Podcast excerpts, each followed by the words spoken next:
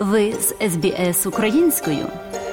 Знайдіть більше чудових історій на sbs.com.au ukrainian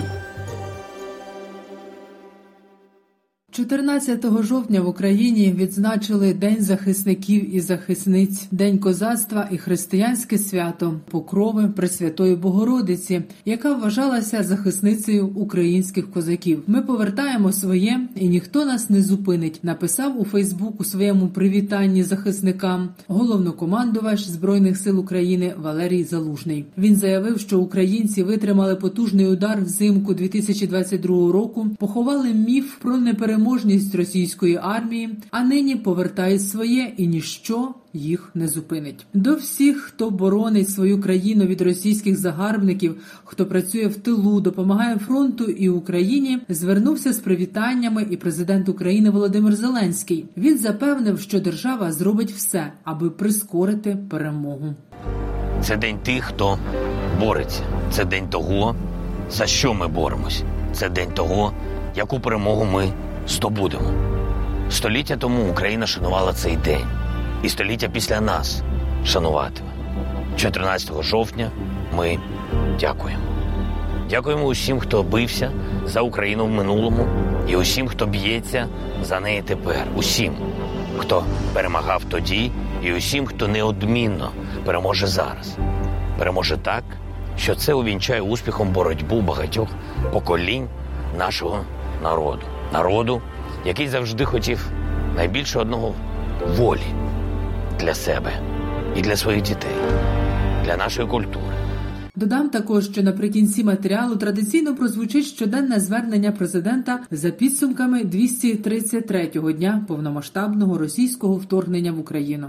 Росія може завдати ударів по українській газотранспортній системі, аби вивести її з ладу та примусити Європу запустити газопровід Північний потік. 2 про це заявив президент України Володимир Зеленський в інтерв'ю для журналу німецького каналу ZDF. За словами президента, Росія робитиме все, щоб пошкодити газотранспортну систему України. Після цього Путін скаже Європі, що мовляв іншого варіанту, як запустити Північний потік. 2 більше немає. Припустив Володимир Зеленський.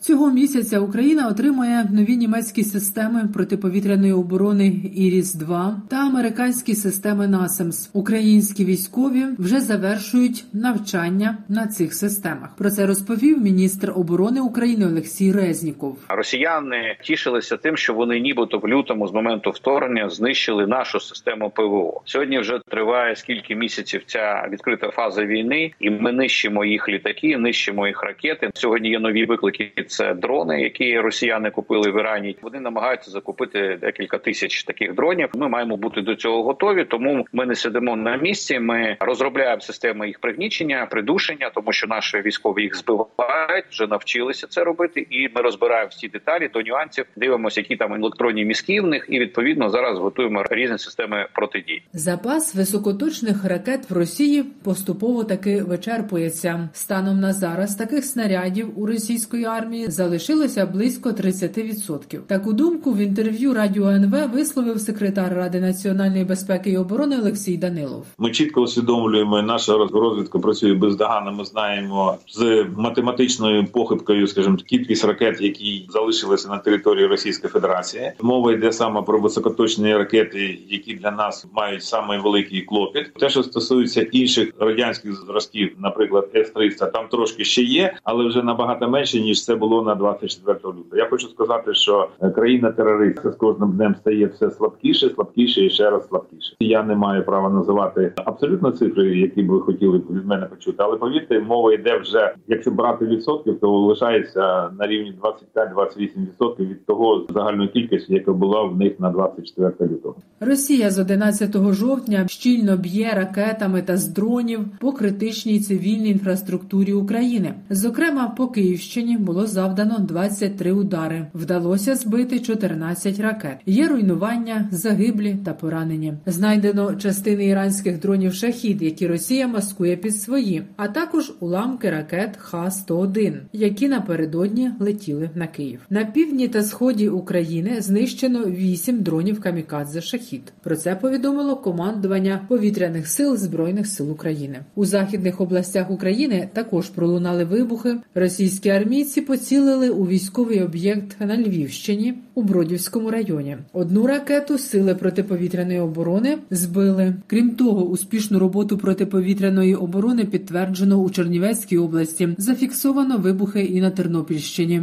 Українські військові ефективно знищують іранські дрони камікадзе. Зокрема, на півдні збили вже 116 безпілотників. 34 дрони таки досягли своїх цілей, але ці влучання не завжди були результативними. Про це розповіла керівниця об'єднаного координаційного прес-центру Сил оборони Півдня Наталія Гуменюк. Незважаючи на те, що вже осінь, але у нас е, гаряче, і гаряче ми завдаємо в більшості випадків ворогу в той час, як вони намагаються все ж таки атакувати нас, е, і в тому числі з використанням дронів камікадзе, шість з яких е, цієї ночі ми знищили на Миколаївському напрямку. Ми вже маємо здобуток у 116 збитих проти 34 влучань. До того ж, ці влучання не завжди були результативними. Часто це просто була уріз води або берегова лінія, яка без е, ушкоджень. Тому не такий страшний той дрон, як його малюють. У Сумській області продовжують економити електричну енергію. Тривають віялові відключення, вимкнене вуличне освітлення, реклама та вивіски. Це триватиме до стабілізації ситуації в енергетичній системі, яка зазнала масштабних руйнувань після масового ракетного удару по Україні на початку тижня. Про це повідомив голова Сумської обласної військової адміністрації Дмитро Живицький.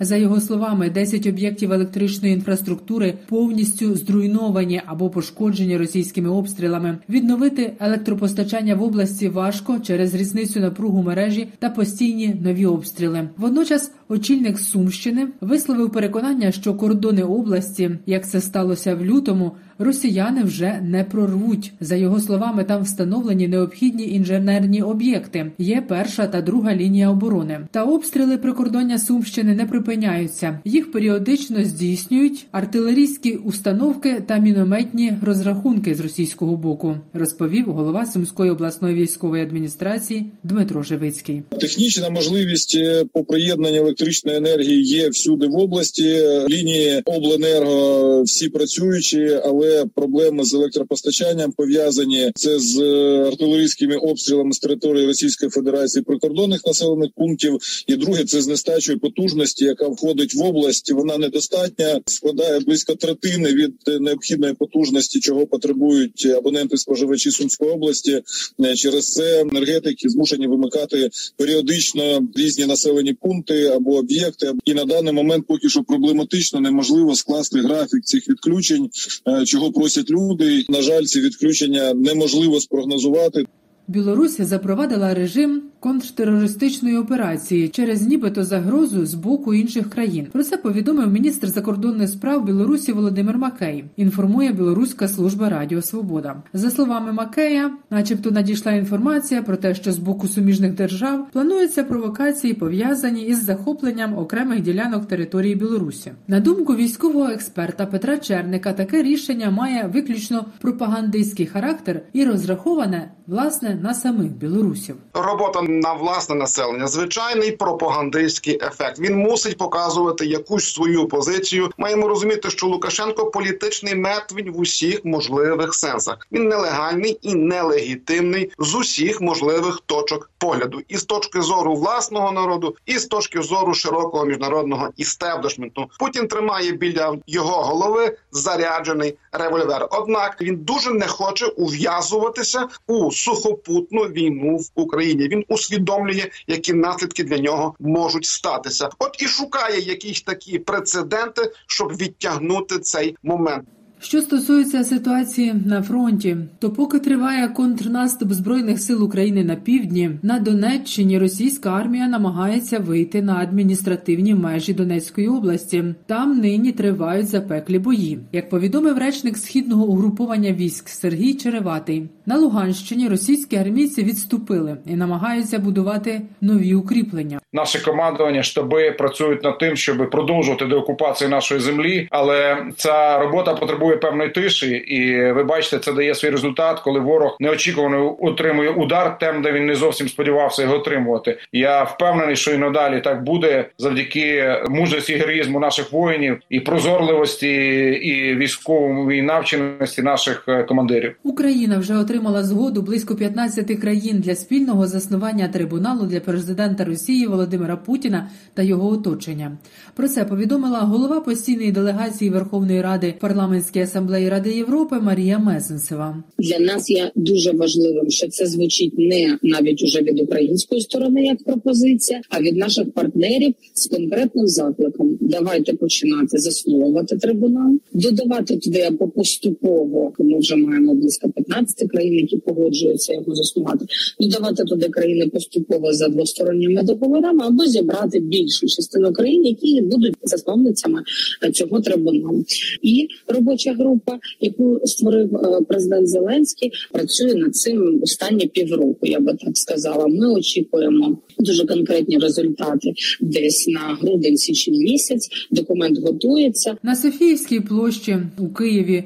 Родичі загиблих захисників Маріуполя відкрили фотовиставку Полк Азов Янголи Маріуполя в експозиції 154 світлини. Ініціаторка створення виставки мати загиблого Владислава Литвиненка, пані Віра, розповіла журналістам, що її син вже завершував військову службу, але коли почалося повномасштабне вторгнення, залишився воювати без жодних вагань. Він не говорив, що перебуває на Азовсталі, говорив лише матері, що перебуває у місці, яке може витримати ядерний удар. Владислав не дожив кілька днів до свого дня народження, каже пані Віра Литвиненко. Те, що пережили військові, що доводилося робити медикам, рятуючи їхнє життя та цивільних на Азовсталі, неможливо уявити собі у звичайному мирному житті. Не було майже нічого з медикаментів розповіла бойовий медик Азовсталі на позивний пташка Катерина Поліщук. Нагадаю, нещодавно Катерину Поліщук разом з іншими захисниками Азовсталі було визволено із російського полону.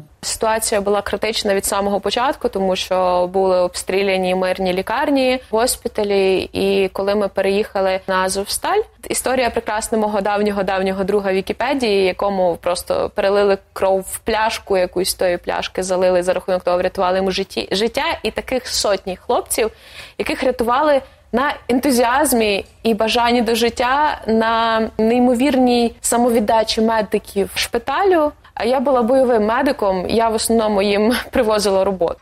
Далі прозвучить повний виклад щоденного звернення президента України Володимира Зеленського. Великі народи великої України. Минає цей день, 14 жовтня, наше свято, свято усіх захисників і захисниць України. Покрова, День козацтва, 233-й день нашої повномасштабної оборони у війні за свободу для України. Я хочу подякувати зараз усім нашим людям, які сьогодні вітали один одного, які вітали зі святом наших військових, усіх наших воїнів. Хочу подякувати тим, хто сьогодні продовжував працювати заради нашої з вами сили. Хочу подякувати усім, хто і цей день, як і багато інших, провів у бою і на варті на Миколаївщині, Херсонщині, у Запорізькій області і на Дніпропетровщині, на Донбасі, на Харківщині, в Одеській області та у центрі нашої країни, на півночі, на заході і у всіх наших областях. По всьому нашому державному кордону. Я дякую всім, хто на варті нашого неба, нашого моря і нашого кіберпростору. І окремо дякую всім, хто сьогодні хай тихо, хай мовчки хай лише у своєму серці, але все ж таки разом з усією нашою державою відзначав День захисників і захисниць України, перебуваючи на тимчасово окупованих територіях чи примусово на території Росії. Україна про усіх пам'ятає, нікого нічого українського не залишимо ворогу, звільнемо все своє, повернемо усе, що належить нам по праву. Ми знаємо з вами, що ми можемо це зробити, і ми маємо це зробити. Так обов'язково буде. Маємо повернути мир і зробимо це. Маємо забезпечити нашій державі історичну перемогу, і це буде. Погляньте, як занепокоєний ворог. Послухайте, що і як запитують у керівника цих терористів, коли він все ж таки виходить до людей, до журналістів. Росія вже в атмосфері своєї поразки, вже в атмосфері безнадійності для себе. Так, у них ще є люди, яких вони кидають в атаки. У них є зброя, ракети, є шахеди, які вони застосовують проти України. У них поки що є можливість тероризувати наші міста і усіх європейців, шантажуючи світ, але у них немає шансів і не буде, бо Україна рухається вперед. Сьогодні мав честь вручити хрести бойових заслуг і ордени Золота зірка нашим героям. Загалом з нагоди свята державними нагородами відзначені 483 бійця, 15 присвоєно звання Герой України. Відвідав наших поранених воїнів у госпіталі, подякував лікарям, медичним сестричкам за їхню роботу, велику роботу, професійну. Провів ставку Верховного головнокомандувача. Обговорили ситуацію на передовій, дії ворога і наші кроки для звільнення української території, плюс постачання боєприпасів, підготовку до зими. Була дуже змістовна ставка. В областях тривають відновлювальні роботи після нещодавньої серії російських терористичних ударів. У більшості регіонів відновлена технічна можливість постачання електрики.